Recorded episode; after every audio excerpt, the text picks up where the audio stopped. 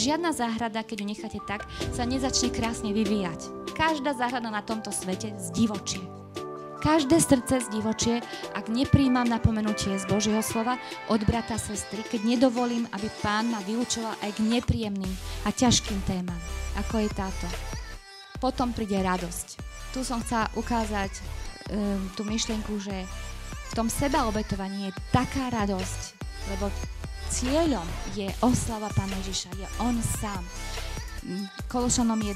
Aké je bohatstvo slávy toto, tohto tajomstva medzi pohľami a ním je Kristus vo vás, nádej slávy.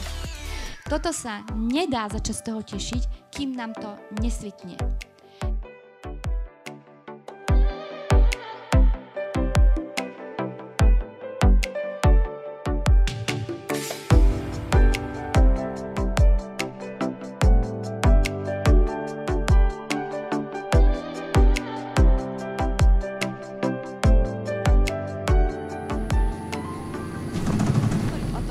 Mám stať seba obetavým, alebo ako sa mám obetovať, tak e, je celkom možné, že tá obeť, síce to bude vyzerať, že som sa obetoval, ale bude ten princíp, alebo teda ten motív za tým dosť sebecký.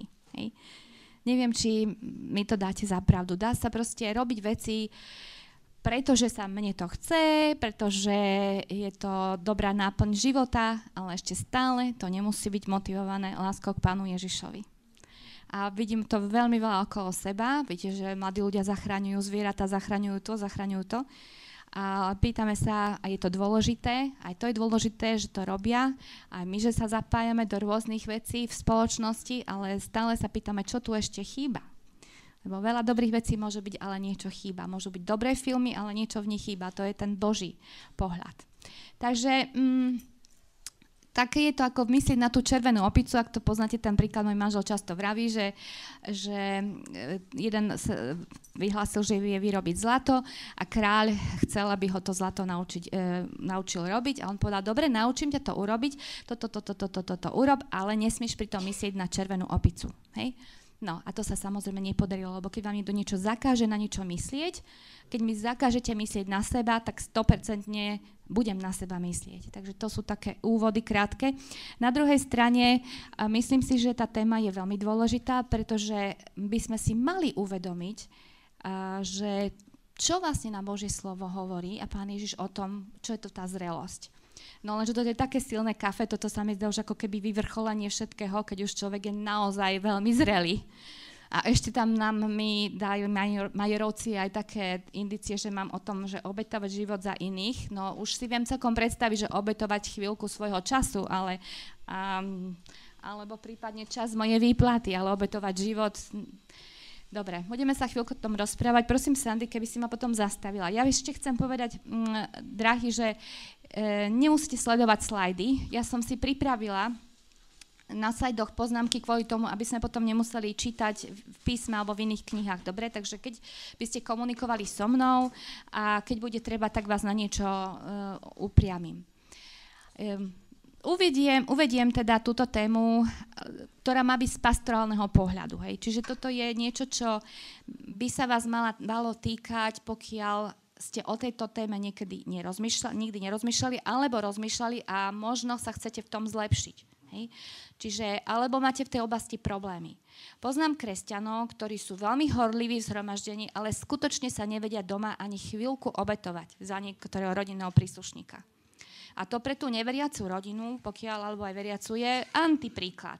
A v iných sú, e, e, príležitostiach, v škole, práci, napríklad v bytovke neumie schody, no tak potom, hej. A to proste sú veci, či môžeme sa dať všetkými ovládať, čo každý od nás niečo chce, hej, alebo, alebo ako to vlastne má byť.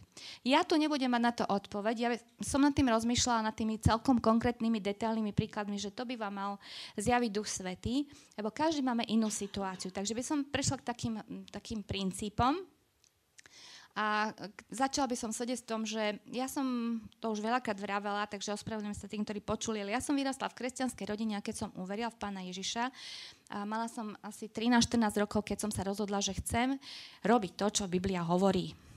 Nechcem sa tak tak rozhodla, ako tu bolo dnes vyzývané, že chcem byť zrelá kresťanka niekedy, tak som si vypísala do jedného Karixbooku, to je moja story, že všetky vlastnosti kresťana.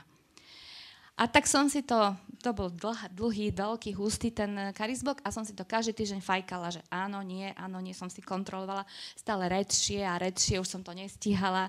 Viem, že najhoršie bolo to, som, Darinka si to asi pamätá, že láska nepokrytecká, to som s tým mala stále nejaký problém, hej.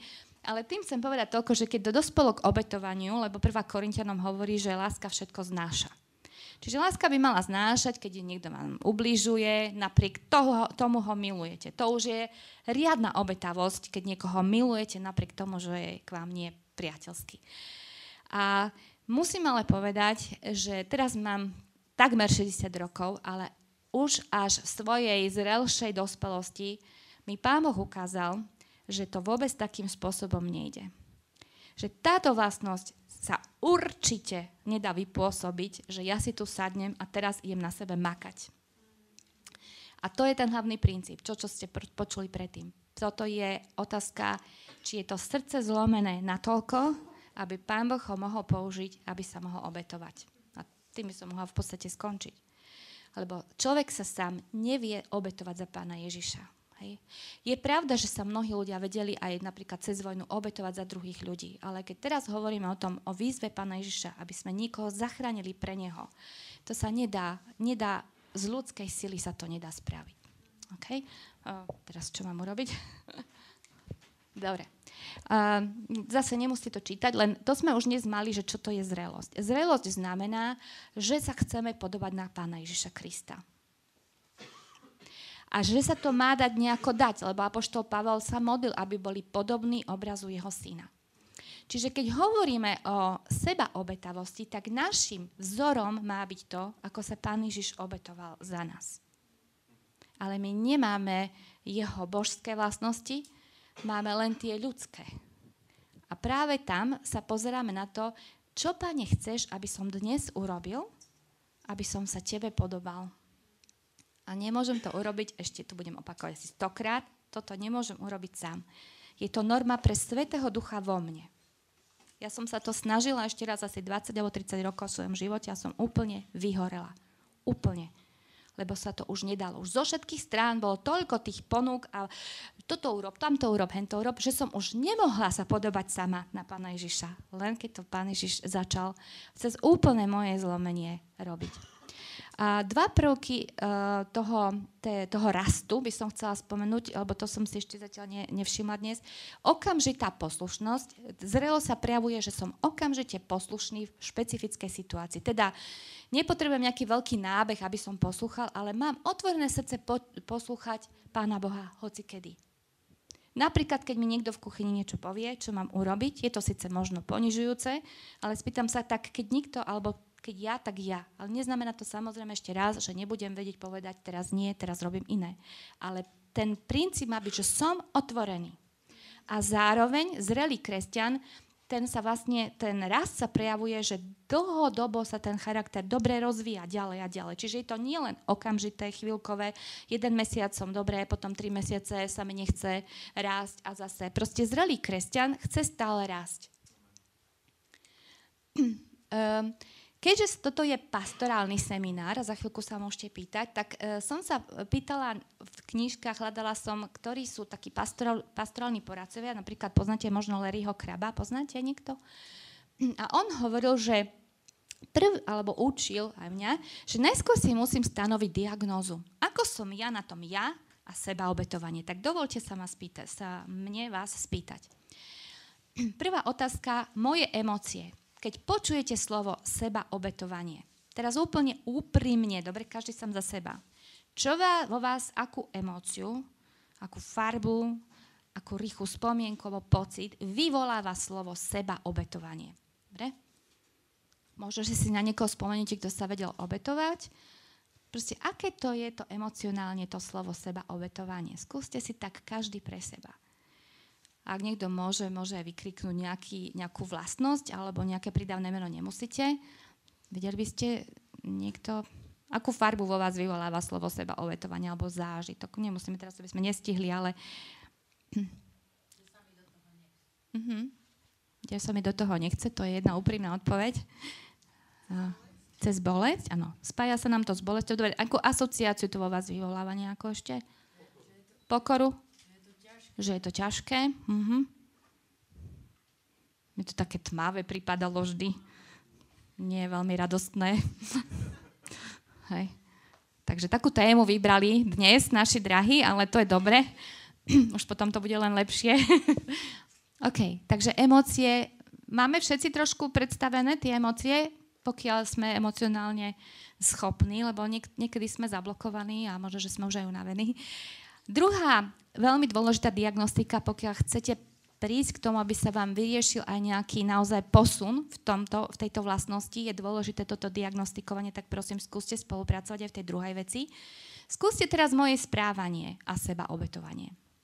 Skúste si seba predstaviť v každodennej situácii. Možno, že máte začitok eh, nejaký veľmi vrcholný, keď ste sa skutočne obetovali, a, alebo niekto vo vašej rodine, ale skúste aj tie každodenné. Ako sa zvyknem správať? Zvyknem sa správať seba obetujúco, alebo že sa obetujem, alebo individualisticky. Uvediem jeden príklad a môžete pri tom vy rozmýšľať. Ja si spomínam, že som si vždy myslela, že som taká seba obetavá. Ale boli také situácie, ja neviem, že ja neviem, bola tlačenica v autobuse, alebo boli, boli nejaké situácie, kedy boli nejaké davy ľudí a úplne si bytostne pamätám, ako som sa chcela prepchať, nech sa ja určite ešte dostanem na radu. A potom som rozmýšľala, že prečo práve ja sa tam chcem dostať. Hej, že prečo nechcem dovoliť tým ostatným. A potom som rozmýšľala, že čo keby som bola napríklad v tých, v tých vagónoch, ktorí šli do koncentraku. Ja by som 100% chcela byť niekde, kde je škaročka vzduchu a nie v strede toho vagónu. A neviem si predstaviť, že by som sa obetovala stala v strede. To ma ako tak pokoruje. To ma tak pokoruje. Niekto to dokáže, ale ja proste niekde, kde máme tie slabé miesta, tie naše tie skulinky, tak tie si chránime. Nech mi niekto nesiahne na môjho manžela, na moje deti, na moje majt. To je proste, to musí byť moje. Hej. Chápete, čo chcem povedať? Toto sa naozaj nedá bez Pána Ježiša. Obdivujem ľudí, ktorí teda e, dostali tú silu a životnú, bo Pán Boh dáva silu a On bude posudzovať raz úmysly všetkých srdc. Tak si viete diagnostikovať seba? Nemusíte to hovoriť na hlas. Keď máme viac času, tak vás poprosím, aby ste si to nejak zafixovali, lebo nepohneme sa v tejto téme ďalej, ak nebudeme otvorení úprimne sami pred, stáť pred Bohom. Tretia oblasť k diagnostike. Čo si myslím? Aké sú moje myšlienky o seba obetovaní? To trochu možno súvisí s emóciami, ale možno, že myšlienky mám, že to je skvelá vec, alebo teda skvelá vec, že to je nevyhnutná vec. Alebo Možno, že poznáte nejaké biblické texty o seba obetovaní. Možno, že tie myšlienky ste nikdy nemali. Ukážem za chvíľočku, že je to celkom možné. My, keď sme vyrastali, sme to mali sústavne na tanieri. Lebo vlastne sme nevedeli, či sa dožijeme ráno spolu a či mi manžela nezoberú do väzenia. Strážili tam policajti pred domom, no tak stále to tam bolo niekde, že aha, áno, môže sa to stať ale už sa priznávam, že v dobe už mi to ani nenapadne, hej. Už si taký svoj život štandardný žijem a dobre. Skúsili ste si? hej? Dobre. Uh, chcela som sa spýtať, či poznáte niekoho, a žiaľ som mi to už skočil, som si to ne, ne, nevšimla, že to už mám hneď, uh, neuvedomila, že či poznáte niekoho, kto sa naozaj obetoval? Koho by ste označili? Ja tu mám už takých hrdinov, možno, že ich poznáte. Poznáte niekto Jima a Elizabeth Eliotových? Hej. Takže uh, predsa len pustím krátke videjko, ale prvne, čo pustím, poznáte ešte nejakých ľudí, ktorí sa obetovali za druhých mene pána Ježiša? V písme Vás niekto napadne, vám niekto napadne, že niečo sa, že sa obetovali za druhých? Dobre, tak, eh, tak teraz sa pokúsim to pustiť to video, hej? A teraz by to malo hneď ísť? Či nejde to? Nechcem zdržiavať, nie je to také nevyhnutné zase. Ja to zatiaľ vysvetlím, uh, Jim a Elizabeth Eliotovci boli Američania, ktorí uh, obidvaja dostali povolanie do, na misiu do Ekvádoru. A keď sa zamilovali, tak dlho čakali jeden na druhého, ale potom uh, cítili, že majú ísť na misiu. Takže, áno, môžeme pustiť, ale nemusí to byť veľmi hlasno, lebo ja budem asi do toho hovoriť, lebo to je také, že po anglicky a ale tie dve minúty to možno vydržíme. Live to the hilt of every situation you believe to be the will of God. This quote, penned by missionary Jim Elliot, Takže to je ten Jim Elliot a jeho priatelia, štyria. Born on October 8, 1927, Jim accepted the Lord into his life at the age of eight. Sa vybrali na toho Ekvadoru a raz ich pán Boh tak vyslal, alebo aby išli do niekoho kmeňa, ktorý nebol vôbec zasiahnutý evanieliom a robili predtým také najazdy lietadlom, že im púšťali nejaké darčeky, aby ste trošku s tými boli veľmi nebezpeční, tí domorodci, ak to poznáte. A, a potom sa snažili nejako zblížiť s tými uh, domorodcami A ne, nehľadili na nich ako nejakých barbarov, ale jednoducho z lásky k ním tam teda išli. A keď už tam uh, prišli, tak napriek tomu, napriek ich optimizmu si jednoducho nezískali ich srdce a jeden deň ich jednoducho všetkých zavraždili. Peter Fleming and Nate Saint. Jim's wife Elizabeth, who shared his holy ambition, would continue Táto to jeho manželka and by uh, the grace of God, mali vtedy 10-mesačnú cerku, including the very ones who murdered Jim and his friends. Čo je úžasné pre nás svedectvo, napísala o tom aj knihu. Ona vlastne and through the gates of splendor, which would spur on the next generation of missionaries. Jim's death would inspire Elizabeth's later works as well, such as Passion Ďakujem, and Purity. to vypnúť. Ona sa vlastne tam vrátila. Uh, ona ostala v Ekvádore po smrti manžela uh, v druhej časti, teda ona, ona nechodila s nimi na, do toho najnebezpečnejšieho územia, ale po niekoľkých mesiacoch prežila, že ide naspäť do toho kmeňa, lebo jedna tlmočnička, ktorá tam sa dostala pred ňou, tak ju tam zaviedla. Uh, a stretla sa s tým vrahom svojho manžela, aj neskôr tam potom prišiel syn toho pilota toho lietadla, aj on sa s ním stretol a nakoniec celý ten kmeň uveril v Pána Ježiša. A keby ste to videli na videu, tak vidíte, ako ten, ten z toho kmeňa, ktorý zabil vlastne týchto, neviem, či práve tohto Eliota alebo tých druhých, tak sa chodí a hovorí v Amerike o sile odpustenia. Že ako mu pán Ježiš odpustil. A uh, pre mňa ten príbeh je preto taký úžasný, že nielen, že on sa obetoval, ale ona išla naspäť a mohli ju zavraždiť znovu, a teda, teda ju, aj to dieťa. A toto bol pre mňa, keď mi povedali, eh, že máme hovoriť o seba obetovaní, tak tento príbeh sa mi prvý vynoril. Eh, je to veľmi silný príbeh, potom som rozmýšľala, že pane, tak o čom tu ja mám hovoriť? Ja sa snažím zaoberať aj súčasne, v e, súčasnosti trpiacimi kresťanmi. Neviem, niekto sa s tým zapodievate? Alebo modlíte sa za nich? Toto je napríklad z tohto týždňa, taký časopis existuje, uh, volá sa to Martíri, alebo nejak tak.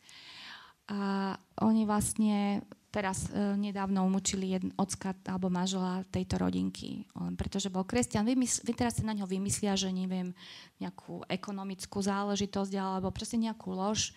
A kresťania teraz, v tejto chvíli, drahí bratia, sestry, priatelia, teraz zomierajú za Pána Ježiša, za to, aby iným ľuďom niesli evanielium.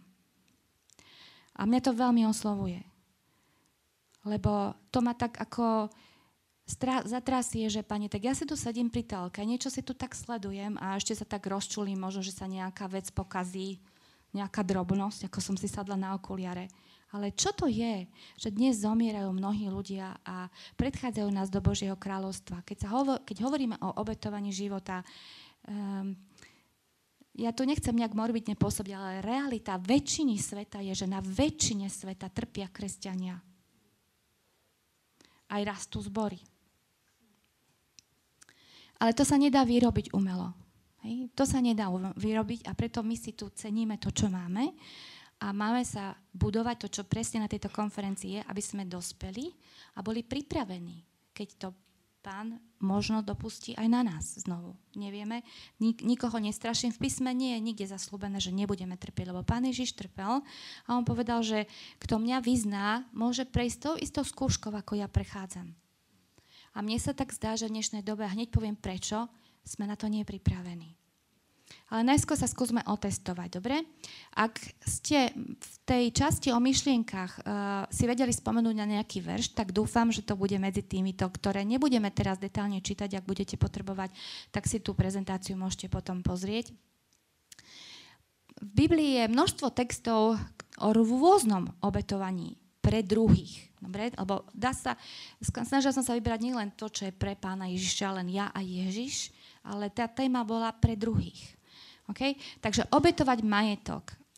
Tam je niekoľko textov, ako sa napríklad niektoré zbory rozhodli obetovať nejaké majetky, ako sa vzdávali rôznych vecí, a, ale hlavne by som chcela vyzdvihnúť, mali spoločný, e, spoločný majetok, to asi viete, prvá, prvotná církev a rozdávali majetky, predávali, rozdávali a pán Ježiš povedal, rozdaj všetko mladencovi, rozdaj a budeš mať poklad v nebi. Mne to zasiahlo, lebo nedávno som si myslela, že mám našetrených pár peniažkov, že čo by sme si tak mohli do čoho investovať.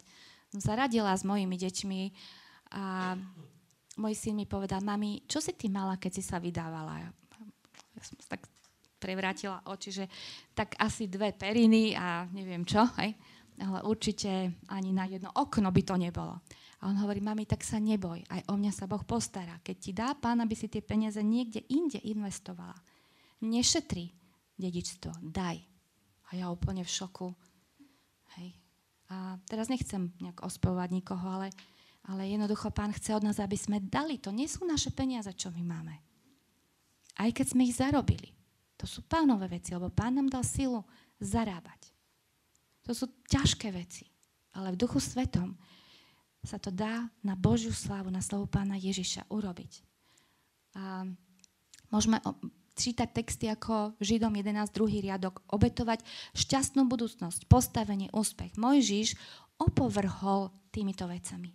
On sa proste nevybral, aby študoval do zahraničia, alebo aby mal, aby mal väčší prospech, lebo on práve žil v tej bohatej krajine u faraóna. On sa rozhodol všetko to, všetkého toho sa vzdať a radšej trpieť so svojím ľudom, ako mať pôžitok hriešný. A apoštol Pavol hovorí, že všetko pokladám za smeti, aby som poznal pána Ježiša.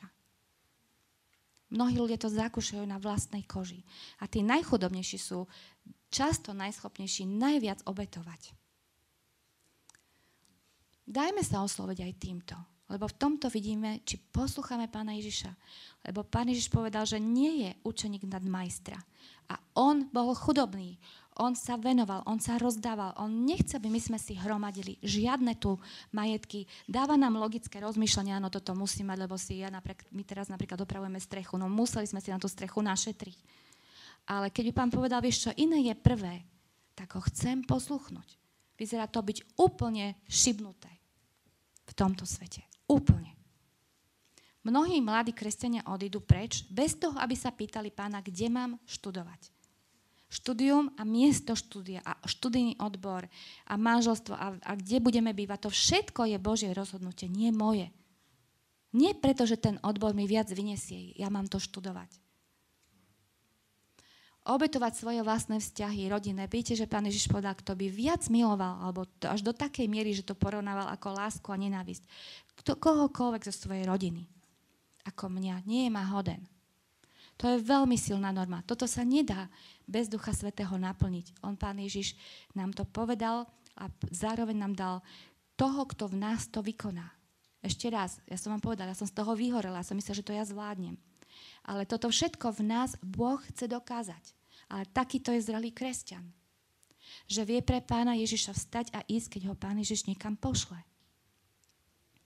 A vie obetovať vlastný život. Tak to som dal do posledného riadku, lebo Nikto nemá väčšiu lásku ako ten, kto položí život za svojich nepriateľov. Nepriateľov, prepačte. Pán Ježiš povedal, že máme aj milovať nepriateľov a v tomto texte, čo som čítala, sú priatelia. Potom ďalšom máme klásť život za bratov. To nie je nejaká alegoria, to nie je nejaký, nejaká metafora, že tak, dnes sa na mňa neusmiel, no tak obetujem sa za ňo, že mu odpustím, alebo takáto vec. Proste toto môže pán dotiahnuť až do obetovania života. To sa nedá predstaviť. Tak ako sa nedá predstaviť, že by som dnes zomierala, alebo že by mi dnes niekto zomrel, sa vždy chcem vžiť. Nemusíte sa báť, do toho sa netreba vžívať.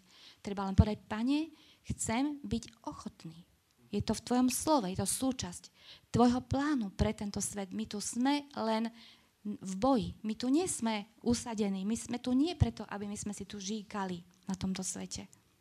My sme tu veľmi prechodne. Na pár rokov aby sme vošli do väčšnej slávy s pánom Ježišom. A keď som nedávno videla, ako jeden škótsky brat, keď e, sa dostal, vypočúvali, že svedčil a išli mu uťať ruku, to bolo, neviem, v ktorom 18. 17. storočí, 18. myslím, a uh, on povedal, zotnite mi aj hlavu, ja už chcem byť s Kristom a za Krista idem aj hlavu položiť. A im tam strkal hlavu pod tú, kde tá ruka mala byť odseknutá, tak oni ho len zaháňali. No proste ja som len žasla, že á, až takéto môžu byť odovzdanosti pánovi, ale ja to neviem napodobniť, ani nechcem, len hovorím si, mňa to dôležité, aby nás niečo zatriaslo. My nesmieme byť konzumeristickí. A predsa sme. Pozerám, koľko je hodín, aby som to... Dobre, takže tie texty sú veľmi dôležité, treba si ich pozrieť niekedy a než niekedy to vyzerá, že to zľahčujem. Je to súčasť písma, keď vám pán dá dnes čítať tento osek, nevyhýbam sa tomu. Tak ako povedal Rastik, že nie, si vyberám. Ale zároveň je dôležité toto. Aj keby som všetko možné urobil, vynaložil imanie, dokonca by som sa vydal na upálenie, lebo existujú také martýrske alebo asketické typy ľudí, Keby som nemal lásku, nič mi to nepomôže. Dobre? Čiže, čiže toto je niečo, čo je len v Božej moci, aby to v našom srdci spôsobil. Keď nám On dá agape lásku, ktorá je zaslúbená, je to napísané v Rímanom 5. kapitole, že je vyliata jeho láska do našich srdc, tá láska v sebe zahrňuje schopnosť dať život. To máme v sebe. Všetci kresťania máme v sebe túto schopnosť. Hej, ale nesmie to byť, že samoučelne sa ja idem len niekde obetovať. A teraz sa spýtam dôležitú vec, prečo nám to tak ťažko teda v dnešnej dobe ide? A toto je taká moja, možno taká zväzť, ktorú som cítila, že mám povedať. Totiž dnešná doba, v ktorej my žijeme, a neviem, a, no, ja som si tu pripravil jeden pokus, ale vám ho opíšem, dobre? Lebo som si na to zabudla pri prichystaní. Mám tu špongiu. Predstavte si, že špongiu namočíte do špinavej vody. Aká bude tá špongia? No špinavá. My žijeme v nesmierne zmyselnom individualistickom svete teraz. Takže naše zmysly sú tak nasiaknuté tým, čo je okolo nás, takisto ako napríklad sme nasiaknutí teraz a vy hlavne, generácia X a Y, to tu niekde máme napísané, to sú dve generácie, najnovšie od roku 1982 sa to zhruba datuje, kto ste sa narodili, tak vlastne od tohto obdobia začal taký boom sústredenosti na človeka na detičky, na ochranu, na toto, na toto, na voľný sex. Nemám tu často všetko e, rozpisovať alebo opisovať. E, tu som asi niečo mala o tom k tomu. Jednoducho je rozhodujúci človek. Ja sa priznám, že keď e, padol komunizmus, a môj syn nastúpil do školy, a ja som učila, mala som zborovňu a vedľa bola trieda, kde on mal triedu. Teda. A keď som počul, ako na ňu tá učiteľka kričí, to bolo 90. roku asi, kričí, ruky za chrbát. Čo robíš s tými nohami? Prečo si dočúchal, do, e, do, dočítal a prečo si takto robíš s nohami? Čo sa nudíš? A už ho išla mastiť, lebo rýchlejšie niečo prečítala, zase druhý. A to bola doba, kedy nebolo sústredenie na dieťa, ale na učivo. Tak som bola celá nadšená, keď prišla v úvodzovkách humanistická pedagogika, lebo som videla, že sa sústreduje na človeka. Niečo dobré na tom je že ten človek je dôležitý.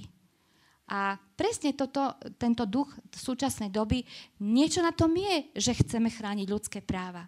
Že nám záleží na tom, aby neboli ženy týrané, aby deti neboli týrané, aby menšiny neboli týrané. Všetko toto sa postupne začalo okolo toho, že sa vlastne začalo zdôrazňovať, že ľudia nemajú dostatočnú seba dôveru. Takže zhruba v 50. 60. rokoch 20. storočia sa začali také um, rôzne filozofie rozvieť, napríklad tento James, on povedal, že, že vlastne áno, že treba povzbudiť ľudí, aby mali vyšší výkon, lebo čím máte väčší úspech, tým máte vyššie sebavedomie.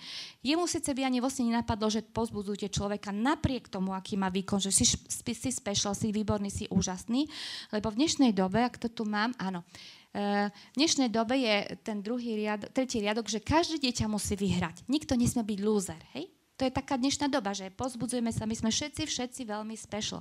Lebo sa zistilo v Amerike cez tých psychológov Rogersa, Maslova, že je to nevyhnutné povzbudiť ľudí, lebo majú nízke sebavedomie. Tak sa urobilo všetko preto. E, filmy, DVDčka, proste nemám možnosť to tu celé opisovať. E, veľmi dobrá kniha o tom je tam, čo je napísaná The Big Ego Trip, že ako vlastne narastlo v 20. storočí naše ego. A lebo sa stále dúfalo, že to pomôže. Stále sa všetko robilo preto. Vlastný tranzistor som napísala, že ako mladí začali byť šťastní, že už nemuseli sedieť s rodinou pri jednom ehm, rádiu a mohli si sami počúvať. Proste všetko to, čo nás pozbuduje. To bolo úžasné z počiatku. Hej? A tá hlavná filozofia bola, že musíte viac veriť v seba. Prestaňte rozmýšľať toľko o problémoch druhých. E, musíte zistiť, kto vy ste. Buďte sami sebou. Vybudujte si seba úctu. A stále to, sú tam nejaké dobré veci v tom, až to dospieva, ale do takého, dospel to do takého kritického množstva, tieto seba povzbudzovania, že sa to prehlplo do úplného narcisizmu. A keď sa teraz robia výskumy, mnohí to nechcú pripustiť, ale tie výskumy ukázali, že vôbec sa nezlepšilo mentálne zdravie mladých ľudí ani ich spokojnosť, ani ich radosť. Dokonca aj tí, čo si myslia, že majú dosť seba dôvery a že, sú, že si myslia o sebe, že sú krajší fyzicky. Vôbec si to u nich druhý nemyslia, len oni si to myslia. Veď si všimnite ľudí, ktorí idú na tie súťaže spevácké, že s akým hlasom sa odváže tam niekedy ísť. To je ako typický príklad toho. A dnes každý môže byť hrdina, každý stačí, že keď je youtuber, hej, Proste, že, že to je taká doba, a ja vám chcem povedať, moji zlatí, my sme takú dobu nemali, ani by nám to vlastne nenapadlo.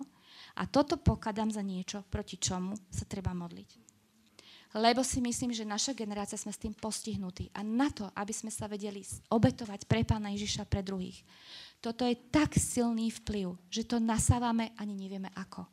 Proste tak, ako nasávame, že sme technicky zručnejší, teda vy, tak, tak nasávate tieto veci. To proste ide s touto dobou západnou. Toto nie je všade takáto kultúra, ale v našej západnej kultúre v úvodzovkách. Nejaká pani sa volala Sheila, tak si povedala, že si vymyslí šejlizmus. Lebo prečo by si nevymyslela vlastnú filozofiu a ideológiu? Hej? To sú už úplne šialené veci. Hej? A najhoršie je to, že sa to dostalo aj do církvy. Hej. Takže taký nejaký Gallup Poll, to je taký veľký prieskum, robil, že veľa, 80% ľudí verí, že je nebo a sa tam dostanú a 5, myslím, alebo 10 ľudí myslí si, že je peklo, ale sa tam nedostanú. Hej? Takže ako sa to všetko tak zmekčuje, nič nesmie byť nebezpečné, nič nesmie ľudí ohroziť, nikto ti nesmie povedať, že si hriešný a že máš z niečoho robiť pokánie. A takéto uh, tie muzikály Godspell alebo Jesus Christ Superstar. Max Lucado robil veľmi krásny príbeh You Are Special o takom chrobáčikovi, ktorý je special, ale to, čo som povedala na začiatku, keď tam niečo chýba, keď tam chýba orientácia na niekoho iného, to je nebezpečné. Dobre, mám málo času. Uh, tu som všeličo vyspomínala aj Joela Ostina, lebo keby ste si prečítali tie, dá sa, s niečím sa dá súhlasiť, ale v niečom cítite, viete, keď máte uhol v matematike, v geometrii, tak stačí, keď jeden, perc, jeden stupeň sa odchýlite. A kde vám to skončí? Nie tam, kde sme chceli. Čiže uh, ja to tak vnímam, že táto doba je nesmierne nebezpečná a že vy, ktorí ste pastori, že sa treba na to sústrediť. A keď tu niekoho máme, nikto sa nemôže sám oslobodiť od toho individualizmu, selfizmu, narcisizmu. Proste to je, to je súčasť tejto doby, tak ako my sme mali niečo úplne iné. OK, tak e, preskočím, preskočím veci a chcem povedať teda, čo sa s tým dá robiť. Pokiaľ niekomu z vás na tom dnes začne záležať alebo záleží, že chcem byť schopná nasledovať Pána Ježiša v živote aj v smrti, tak je tu ten postup, zase ten pastorálny, toto je zase od Larryho Kraba. Prvá vec je začať myslieť biblicky o seba obetovaní. Čiže odporúčam, ja mám tam aj niekoľko sledov o tom, čo, čím začať, rozmýšľať o tom, pane, kde som vlastne ja, čo si ty vlastne pre mňa spravil a či som schopný, alebo chceš odo mňa sa obetovať, alebo ty mi to chceš dať, proste hľadať to v písme. Potom sa rozhodnúť, či to chcem, alebo nechcem robiť. A ja verím, že vy, ktorí milujete pána Ježiša, ktorí ste zažili jeho blízkosť, že to budete chcieť.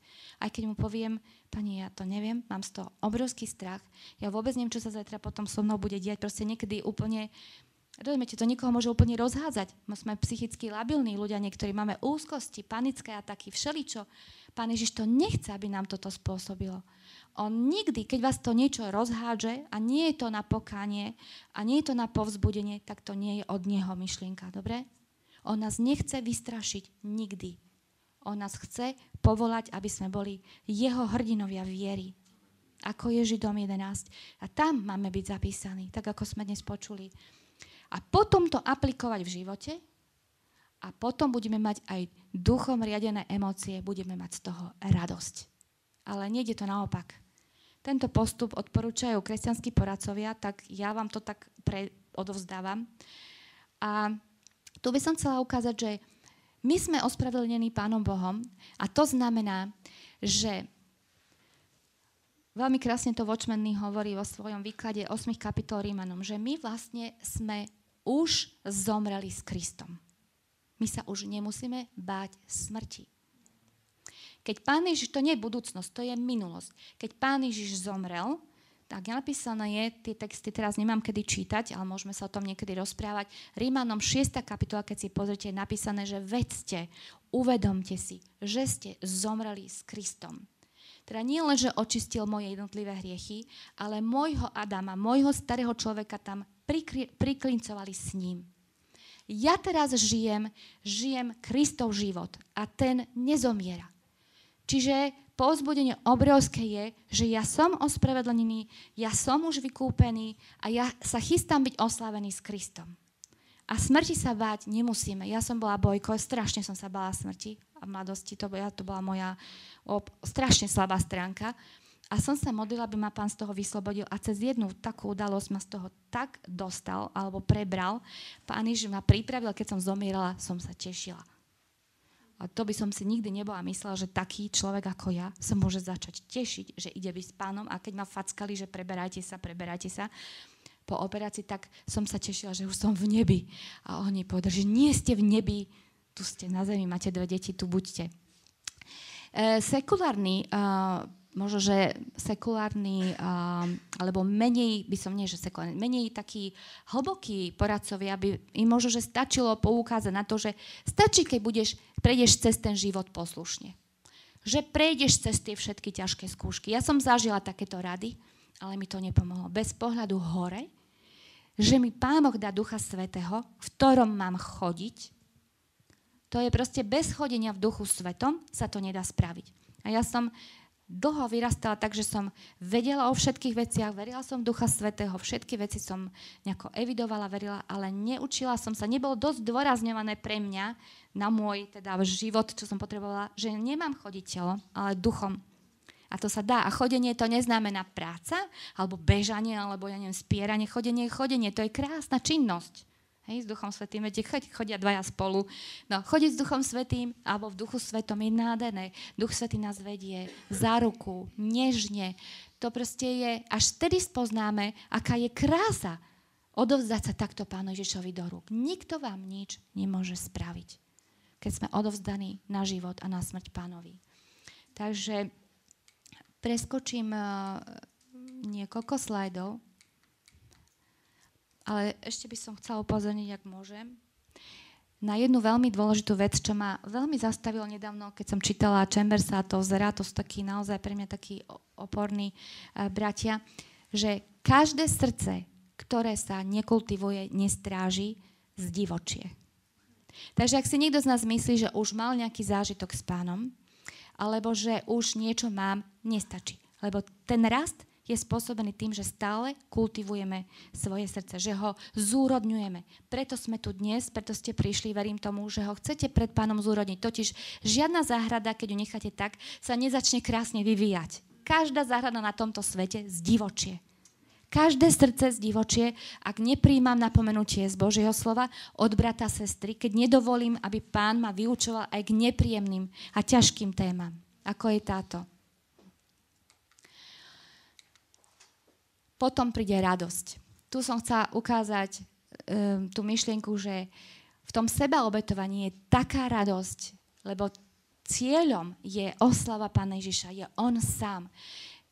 Kološanom 1. Aké je bohatstvo slávy toto, tohto tajomstva medzi pohanmi a ním je Kristus vo vás, nádej slávy.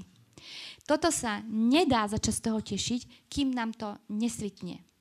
Mne dlho nesvitalo, tento Watchmeny, čo som ho tam citovala, Hudson Taylor, ktorý bol misionár v Číne, oni sa dlho trápili s tým, že nevidím to, viem to, malo by to byť, malo by ma to tešiť, nevidím to, nezasvietilo mi to. Stále nejako cítim, že moja snaha je v tom. Ešte stále nevidím, že on je tá iná osoba. Proste on je iná osoba. On vojde do mňa. On je iná osoba.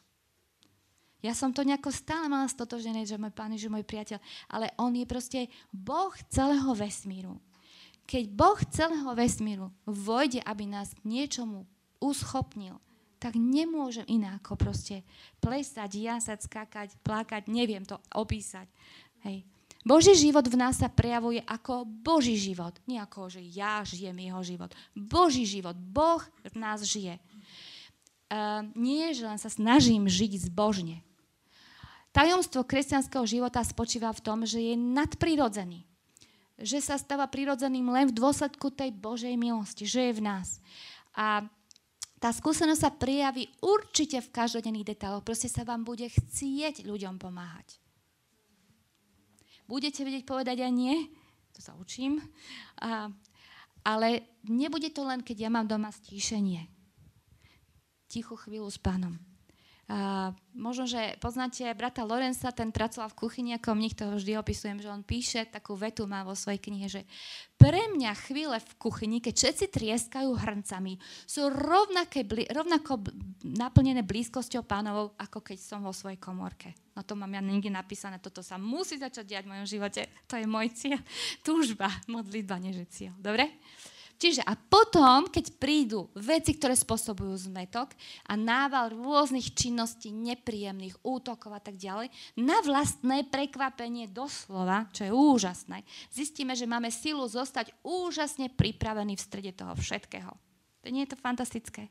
Že nám chce sám Pán, drahý, celého vesmíru dať úplne inú orientáciu v živote. Nie na seba. Nie na seba, ale na ňo. Výzva. Pri plnej ostražitosti si stráž srdce, lebo z neho pochádza život. To je najvážnejšia vec v písme, že čo mám strážiť. Je tam napísané iba to jedno, stráž si. Srdce. Ako náhle sa nám dostane, dneska sa mi dostal taký červík, lebo z tých okuliarov som sa na ne sadla, začal som môjmu manželovi to tak opisovať, že ako mi budú teraz chýbať úplne som v tej chvíli cítila, ako zo mňa unikala Božia e, sila a pomoc, lebo si sa dá zvádzať si srdce jazykom. Keď sa na niečo stiažujem, keď niekoho ohováram, keď nehovorím celkom celú pravdu. Mňa vždy pán chytí. Mňa pri každej polopravde tak vyfacká, prepačte, už môj palko vie, že toto už s tebou nemôžem nikam chodiť, keď si niečo... No proste to je dôležité vedieť, že pán sa stará a nás vychováva. To je najzacnejšia vec, lebo ten, kto nevychováva dieťa, je ten, kto je pre to dieťa cudzí. Kto má svoje dieťa, ho vychováva. Dobre? A tu by som chcela spomenúť nakoniec jedného brata Wumbrand, on bol, on bol Rumun, ktorý veľmi trpel za socializmu, uh, komunizmu. A on uh, napísal niekoľko kníh a on nás volá Sme stražcami. Buďme stražcami. To znamená, že on hovorí, že skúste myslieť na tých druhých. Skúsme myslieť a budeme sa vedieť obetovať. On, tento brat tak nesmierne trpel, to nema, neviem, nedokážem ani opísať, ale keď som čítala e, na, ňom, na ňom ľudia pachali hrozné veci o toho, že mu svietili do očí a stále kvapkali kvapky v tom väzení a stále ho týrali, dokonca sa na neho vymočili na hlavu, musel si klaknúť a proste otrasné. A on píše, ako s tým bojoval. Ako sa pre pána obetoval. A teda to nepíše, že sa obetoval, ako chcel pána v tej situácii zažiť. A keď on povie, že prosím vás, zastavte sa, nepremárňujte čas, zbytočným pozeraním niečoho, čo nemusíte. Myslíte na druhých, buďte ich strážcami, myslíte na svojich susedov, spolužiakov, rodinu. Nechajte niečo, urobte niečo, aby aspoň jeden č- človek sa stal lepším v zmysle, že veriacim, lebo on opisuje uh, mnohých uh, Stalina, opisuje uh, rôznych tých teda tyranov z minulého storočia, ktorí zažili, že niekde v ich živote im povedzme nejaký kňaz alebo kresťan ublížil alebo sa im nevenoval. A on hovorí, keby boli počúvali Boží hlas tí kresťania, tak mohli zachrániť tohto človeka. Takže to je taká výzva od človeka, ktorý veľmi sa obetoval pre druhých a pre Pána Ježiša. Aby sme sa nebáli myslieť na to dnes večer, že nie sme tu sami pre seba, proste my sme církev. My nie sme sami. To je individualistická filozofia tohto sveta. To tak nebolo ani za našej ery, preto to viem trochu porovnať. Hej, čiže to vidím ako, ako som ohromená tlakom tejto ideológie. Čiže seba obetovať sa budeš vedieť, ak namiesto toho, že si budeš hovoriť som jedinečný, budeš, bude v teba pevná viera, že si súčasťou niekoho jedinečného, ktorý ti hovorí, nasleduj mňa. Tak to je všetko, čo som si pripravila a môžeme teraz otázky, alebo... Dobre. Máte niekto nejakú otázku, alebo Sandy, ty vedieš tú diskusiu, či ja toto mám tu viesť? Obrázky.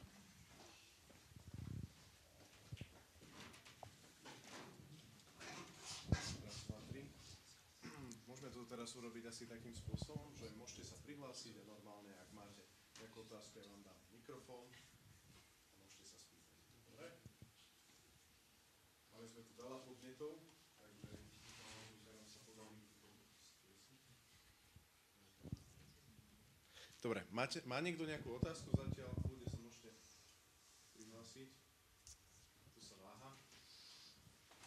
Si myslím, že to nie je veľmi na otázky, skôr na také vlastné, možno, že odhodlanie sa.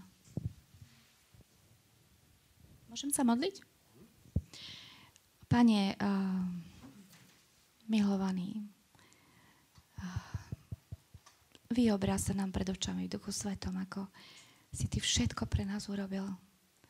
A si dal svoj život, aby sme celú väčšnosť mohli žiť v sláve. A aké akú, aké bohatstvo dedičstva si nám pripravil, Pane. Už tu na zemi. Silu prekonať všetko a naozaj, Pane, Teba osláviť svojim životom aj zomieraním. Každou chvíľou, čo robíme, Pane, svojim majetkom, ktorý nie je vlastne náš, ale Tvoj. Zdravím. Pane, ja uvedomujem si, že toto chce takú pokoru, ktorú nevieme nájsť v tomto svete, Pane. Práve naopak sme nakazení tým, ako nás Satan gniaví úplne opačnými predstavami o živote. Ja ťa z celého srdca, Pane, prosím, zastav. Zastav v nás tento prúd. Pane Ježišu, modlíme sa v Tvojom mene. Zastav zlé myšlienky alebo ideológiu, ktoré sú proti Tvojmu slovu. V tomto zmysle, Pane, čo sme teraz hovorili o seba obetovaní. Otvor nám, ukáž nám, Pane, čo nie je tvoje myslenie biblické v nás. Ukáž nám, ak máme negatívne emócie voči niečomu, čo ty hovoríš. Ak je v nás teraz vzbúra, Pani, ja tomu rozumiem, ale ty tiež tomu rozumieš. A vieš, odkiaľ to pochádza. A ty chceš, aby sme boli tvoje deti tebe úplne odovzdané. A ty máš pre nás bohatstvo, Pane, ale ty si povedal, že nie sme viac, ako si bol ty. A ty si pre nás zomrel, Pane. My chceme byť ochotní sa ti vydať. Naozaj sa ti chceme vedieť, vedieť vydať, Pane, ale nám to nejde. Ale Ty to dokážeš v nás. Amen. Raz, dva, tri, štyri, päť.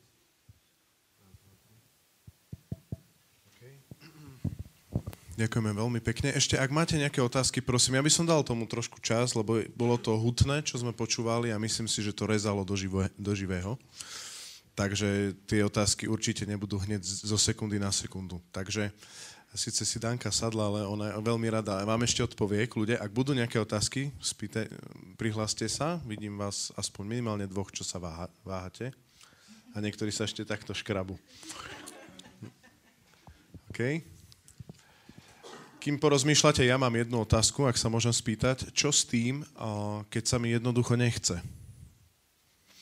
A je to niečo, čo by mohlo hraničiť s hriechom? Alebo proste čo keď sa mi nechce obetovať sa za ľudí v autobuse? Alebo proste nechce sa mi to ani riešiť, túto oblasť. A je to niečo, čo je na Božom srdci tak, že by som to mal chcieť akože riešiť a odozdať to Bohu? Možno pre tých ľudí, ktorí sa v živote tú otázku nepýtali, hej? že nezamýšľali sa nad seba obetou vôbec, nikdy v živote. No. A, a sa budem opakovať, že určite toto je súčasná doba, že si robím, čo sa mi chce. A, ja som napríklad od malička mala na nástenke napísané, že kresťan nerobí to, čo sa, čo sa mu chce, ale to, čo chce robiť. Hej? a chcem robiť to, čo mi povedal Kristus. Takže vidím už ten veľký generačný rozdiel. Naozaj to je obrovský rozdiel. Obrovský. Ale na druhej strane verím tomu, že keď sme uverili v Pána Ježiša, tak nás Duch Boží chce zjemniť aj v tejto veci. Chce nám tie veci ukázať. Takže keď sa mne nechce do tejto veci ísť, tak mm, myslím si, že sme zodpovední počúvať Boží hlas. A poveste pánovi, že pane, ukáž mi tú oblasť, ktorej mám začať, ak chceš, aby som niečo, kde mám to začať. Lebo ja som napríklad taký typ, že ja by som chcela všetkým všade pomáhať. To je zase choré. Hej? To je zase také no, perfekcionistické, stiesnené, stiahnuté. Proste sme tu rôzne typy. Sú typy, ktoré sú napríklad uh, uh, melancholické, výbušné, ako sa volá ten flegmatický typ, hej, tak tí chápem, že sa im častokrát môže stať, že uh, ale veď v pohode a tak ďalej. Hej, že to ne, nepoviem hneď, že sú leniví. Čiže nechcem ani zvalovať na typy. Proste každý sme iný a taká vyhýbavá odpoveď rastie, ale neviem, neviem v podstate, čo mám povedať, lebo si len to myslím, že preto nám napríklad pán dal dnes tú tému, aby nás k tomu viedol. Čiže pán nás postupne vedie k veciam, ktoré sme doteraz nevedeli a aby sme sa ich naučili. Ja sa musím učiť určité veci, môj manžel sa musí učiť úplne opačné. My sa učíme úplne protichodné veci, lebo sme úplne opační. A to verím, že je tuto. Niekto z vás je neskutočne obetavý a celý život sa obetuje, lebo možno, že má doma niekoho chorého rodinného príslušníka a tomu teraz, keď budem tu na o hlavu, že sa má neviem ešte viac obetovať, tak sa tu za chvíľku zosype. Hej? Ale vy, ktorí ste sa nikdy za nikoho neobetovali alebo nič neobetovali, tak Pán Ježiš to chce. To sme videli z tých všetkých textov.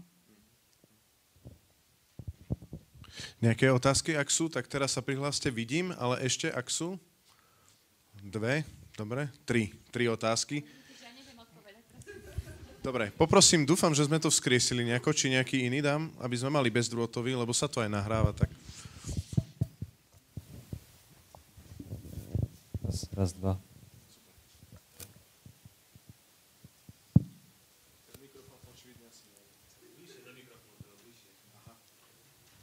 Ja by som, ja by som sa chcela opýtať, že, že keď, sa, keď sa modlím, takže či to, či to nie je sebaobetovanie aj. Či, že či to nemôže byť forma sebaobetovania, alebo keď chodím do zboru a modlím sa za druhých ľudí, či to nie, nie je taká forma sebaobetovania. Ja si myslím, že príhovorné modlitby určite sú forma seba obetovania.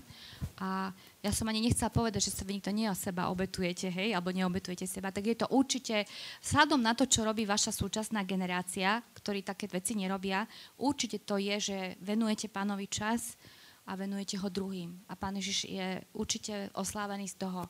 Tak je to. Chcem vás pozbudiť, že určite to je. Ale zase len zase chcem pozbudiť, aby ste, sestrička, počúvali Boží hlas. Že čo ešte ďalej vás chce pán učiť aby sme sa tým neuspokojili a zase, aby sme sa netrapili, no ja teraz musím mať na svojom účte aspoň jedno seba obetovanie, hej? To som práve chcela povedať, to vedie k totálnemu vyhoreniu takýto postoj. Proste niekedy nám pán môže dať, môže žiť dať rok, úplný oddych. Hej? Že si unavená, alebo som unavená a ja rok sa mám učiť byť len s pánom a príjmať od neho. A keď tedy sa budem pchať do nejakého seba obetovania, tak je to neposlušnosť.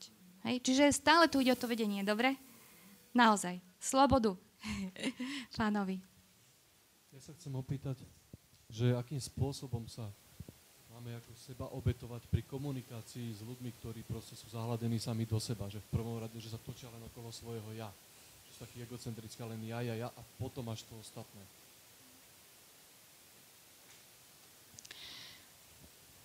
A to je zaujímavé, že pán Ježiš nikdy nedával také hromadné metódy, že touto metódou všetci, hej, takže zase, to isté poviem. Zase záleží od toho človeka. Ja to napríklad prežívam tak, že sa v prvom rade mám prihovárať za každého, koho mi pán dáva do srdca. A keď v tej chvíli, keď sa s ním rozprávam, on ma nepríjma, ja sa mu nebudem vnúcovať, ale môžem sa za neho prihovárať. Zaujímavé je to, že my si myslíme, že e, ľudia nevnímajú tie veci, keď sú zahnení do seba, ale mm, niekde som čítala ešte dávnejšie, že keď ľudia nájdu sedem takých ľudí, to možno, že už dnes neplatí, možno, že už dneska treba 70, ja neviem. Ale že to asi pred 20-15 rokmi bolo, že keď sedem takých pozitívnych stretnutí s kresťanmi, ktorí sú ochotní sa vnútri modliť, alebo priateľskí a, a oni to cítia, tí ľudia, že by boli možno ochotní im nejako pomôcť, tak potom ten človek sa môže zlomiť a začať uvažovať, že niečo za tým je. Dobre? Ale keď je jeden áno, druhý nie, jeden áno, preto sme církev, aby sme boli spoločne, naša láska k pánovi a vzájomne bohatým svedectvom. Dobre? Čiže takto trošku zvonku som to povedala, ale určite sa môže stať situácia, že napríklad mi sa stane, že aha, niekto ochorie a vtedy mám ísť do nemocnice, keď sa mi zrovna vôbec nedá. A to je jeden z takých, povedzme, ľudí, ktorí, by, ktorí nikdy dovtedy nebol ochotný ani sa len trošku toho, okolo toho myhnúť, čo som ja hovorila, ale mám príležitosť ho ísť navštíviť. Takže to, sú, to môžu byť rôzne situácie, kedy nás pán vystaví úplne náhle, aby sme niečo urobili. Hej? Dobre? Neviem, či som odpovedala. Neviem, či to pôjde. Dobre? Asi. Dobre, počujem. A ja mám takú asi otázočku, ale možno len to také malinko skonštatovanie, že niekedy sa tak zvyknem zamýšľať, že aj, aj Božie slovo hovorí, že niektorí ľudia budú prinášať 30, 60 násobnú zisk ako keby do Božieho kráľovstva 100% alebo 100 násobný, áno. A že pre mňa je taká skôr otázka v tom, že tá komunikácia práve s ľuďmi, niekedy človek narazí e, pri službe, pri veciach s ľuďmi, e, majú rôzny prístup celkovo k obetovaniu sa službe, niečo spravím, ale už ďalej nie som ochotný ísť. Aj keď možno vidí potrebu a ja si tak niekedy, že či ako možno my ako ľudia, by sme mali mať možno na bratov, na sestry, niekedy také, ja mám niekedy možno sám za seba očakávanie, že to bude tomu človeku ako keby jasné, že je potreba ísť ďalej, ale niekedy tak vidím, že nie je možno chuť, alebo tá vášeň, alebo ten záujem ísť ďalej, že a stále mi tak napadá tento ver, že niekto Patrik nosí 30%, niekto 60% a niekto 100 násobok. A možno v tom, aj, pre mňa je skôr otázka toho prístupu, Takže myslel si to, Bračik, tak, že niekto sa dokáže tak ako viac obetovať, niekto menej, tak myslíš? Ale ak som to správne pochopila? A potom tá, tá asi otázka pre mňa je to, že kde, kde vedie tú hranicu toho, možno ja mám možno niekedy očakávania a na niekoho iného, že to že dáva, dá 100%, veď áno, a zrazu zistím po ceste, že vlastne on to má úplne iné alebo nejak inak. Mm-hmm. A neviem, či to je skôr otázka alebo také skonštatovanie možno. Mne to prípada také konštatovanie, lebo s tebou súhlasím, že sa to líši. A keď sa mňa pýtaš, nechcem odpovedať ja. By som chcela, aby odpovedal pán. Hej? A keď mne nedáva nejaké konkrétne iné rozlíšenie, tak vnímaj aj ty, čo tebe chce v tom povedať. Ale najdôležitejšie je to, že keď sa cítim, a keď vy, nie že sa cítime, to som zle povedala, Rímanom 6 hovorí, keď si uvedomujeme, že sme mŕtvi, naše ja je mŕtve v Kristovi, to self, to, čo tak teraz letí, je mŕtve v Kristovi, tak vtedy prestávajú aj porovnávačky. Prestáva ma to nejako si vytáčať, zaujímať, čo tí druhý a to počítanie je vlastne, boh, pán Boh povedal, že niekto je z nás efektívnejší, niekto menej, niekto potrebuje oveľa viac času na to, aby očistil zemiaky, niekto ich urobí rýchlo, hej. No proste neviem prečo, ale jednoducho sme odlišní, ale my sa nemáme jeden na druhé pozerať.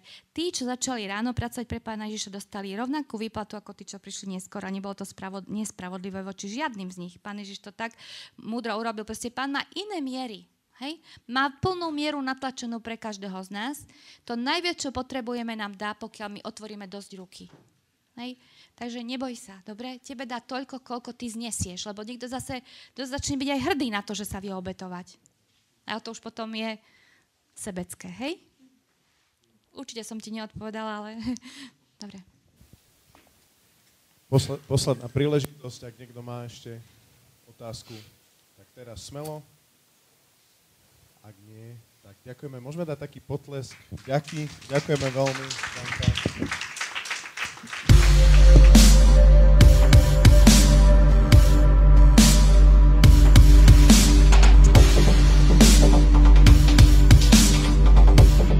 Tak priatelia, vítajte opäť v našej relácii Backstage. Tento raz je tu so mnou um, naša speakerka, rečnička konferencie Danka Hanesová. Vítaj. A v podstate takto na úvod um, naši diváci ťa ešte nepoznajú, takže môžeš nám na začiatok niečo o sebe povedať, že možno kde aktuálne pôsobíš, odkiaľ pochádzaš a také základné informácie. Tak, pochádzam nie z Banskej Bystrice, ale žijem v Banskej Bystrici. Um, mám takú, také radostné poslanie od pána, že sa môžem nachádzať po boku môjho manžela a chodiť s ním, kam on je povolaný do služby. Najskôr bol v kazateľskej službe a teraz sme v Banskej Bystrici na katedre teológie, alebo vôbec vše, všeobecne teda na tejto univerzite Matia Bela, kde sa snažíme um, prispievať tomu, aby mohli vyrastať noví kazatelia a misijní pracovníci a moja úloha je vlastne podporovať manžela v práci, ale tiež dostávam aj od Pána Boha také osobné povolania. Keď mi povie, že mám niekam ísť, tak sa snažím ísť a slúžiť, ako mi on dá silu. Hmm. OK, tak ďakujem pekne. Uh, v podstate teraz prejdem k tým ďalším otázkam, ktoré súvisia uh, s témou konferencie Dospelý kresťan. Uh, ty si mala v podstate um, včera takú tému a v podstate jej názov bol, že vie položiť život za iných, dospelý kresťan. A v podstate venovala si sa niektorým pojmom a možno moja otázka je tak, že či by si nám vedela troška priblížiť. Dávala si taký kľúčový dôraz na sebaobetovanie.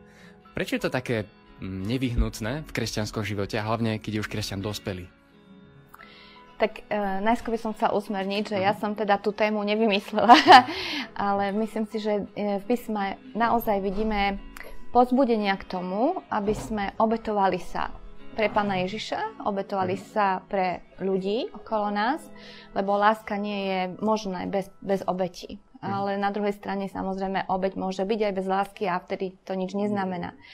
Um, myslím si, že keď človek nič nemusí dať zo seba, svoj čas, majetok, e, energiu, niekedy naozaj až život mhm. dávajú kresťania, tak sa um, môže stať, že vlastne sa sústredí len na seba a tú spásu príjma len pre seba a to, keď sme vyzvaní k tomu, aby sme niečo obetovali, tak je to taký test alebo previerka toho, že či chcem nasledovať Pána Ježiša tam, kam išiel On. Mm-hmm. Lebo Pán Ježiš povedal, toto by som chcela nejak priklincovať, že nie je učeník nad svojho pána. A my keď chceme byť ako On, tak e, Pán Ježiš povedal, že budeme mať tie isté možno trápenia alebo ťažkosti a môžeme sa do nich dostať. Čiže on nám neslúbil nejaký život rúžovou záhradou, ale slúbil nám, že cestu nás prevedie tak, ako jeho prevedol nebeský Otec. A v podstate si dal ešte dôraz um, na to, že v akej spoločnosti žijeme a že to je veľmi taká spoločnosť, ktorá je taká individualistická a možno aj tým, že zažila si aj tú generáciu predtým, tak to vieš tak troška porovnať. V čom je podľa teba ten hlavný rozdiel, že možno prečo je aj v súčasnosti tak spoločnosť nastavená, že ide o teba, ty sám? Hm? Uh, máš pravdu, že ja som teda za komunizmu neprežívala až natoľko ten individualizmus, lebo pre nás bol zbor, alebo som vyrastla v kresťanskej rodine, taká záchrana pred svetom. Hej, že my sme naozaj prežívali, že chceme spolužiť a chceme budovať Božie kráľovstvo a čakáme jeho príchod. A napríklad, že keď bolo treba nejakú brigadu, tak nepripadalo do úvahy, že ja ti za to dám nejaké peniažky. Že všetko sme si robili ako z lásky a v podstate po 13. sa to všetko tak ako zmaterializovalo, ale chcem povedať, že toto je vplyv naozaj súčasnej doby ako zeitgeistu, sa to nazýva, že, že všetky filozofie súčasné teda v západnej Európe smerujú k tomu, že človek self e, je dôležitý, až to prehúplo do takej nevydanej miery, že sa vychováva nová generácia takých tzv. narcistov, že sú to ľudia, ktorí naozaj milujú seba a my ich vlastne v tom všemožne podporujeme. Že celý priemysel sa vyrába na vlastnú mieru nejakého človeka alebo nejaké skupiny ľudí.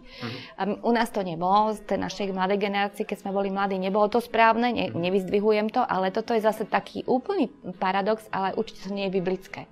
Lebo Biblia vždy vraví, že áno, že Pán nám chce dať radosť, ale preto, aby sme Jeho mohli oslávať, aby sme boli svetkami o ňom a nie o sebe. My sme v podstate zomreli sebe v Pánu Ježišovi. Ale teraz, čo žijeme, žijeme pre Neho. Takže je to vychýlené. Proste venovať sa len sebe a individualisticky mať svoje ciele, tak to je vychýlené. OK, tak ďakujem a vy milí diváci, aj keď vás táto téma troška navnadila a zaujala, tak určite si ju môžete nájsť v našom archíve, ktorý bude dostupný. A možno taká posledná otázočka, ktorú mám na teba. A prečo by sme ako kresťania sa mali chcieť stať dospelými? Možno niektorí si uvedomujú, že predsa nie sme dokonali a možno niektorí si uvedomujú, že majú ešte také ako keby detinské sklony prečo by kresťan mal mať takú túžbu, že tak vyrázť a, a prevziať tú zodpovednosť? Tak určite, že keď to poviem z fyzického hľadiska, keď je človek neustále tak zaostalý, zaostáva, že nedospeje do zrelosti, tak je to chore. Mhm. To neskončí len pri tom, že aha, je mi dobre, že som dieťa, ale ten človek začne mať proste prejavy syndromy, že je nezdravý. Hmm. Proste zomiera sa na to. Ak nie je tam rast, ak stagnuje moje srdce divočie, moja, moja, môj cit voči Bohu sa začne zanedbávať, vnímanie Svetého Ducha takisto, čiže je to smrteľne nebezpečné nerásť v duchovnom živote. Pán Ježiš nás tomu pozýva, aby sme boli ako On a On naozaj bol zrelý. Hej? Takže my máme byť Jeho napodobňovateľmi a taká lenivosť tam nemá žiadne miesto, lebo je to smrteľne nebezpečné. Takže ďakujem veľmi pekne aj mene možno takto o zboru ONN a tak ja sa s tebou teda lúčim a tešíme sa možno na nejaké spoločné ďalšie stretnutia, ktoré budú či už v tomto zbore, alebo možno aj niekde inde. Tak ďakujem pekne. A ja ďakujem, bola to čest pre mňa.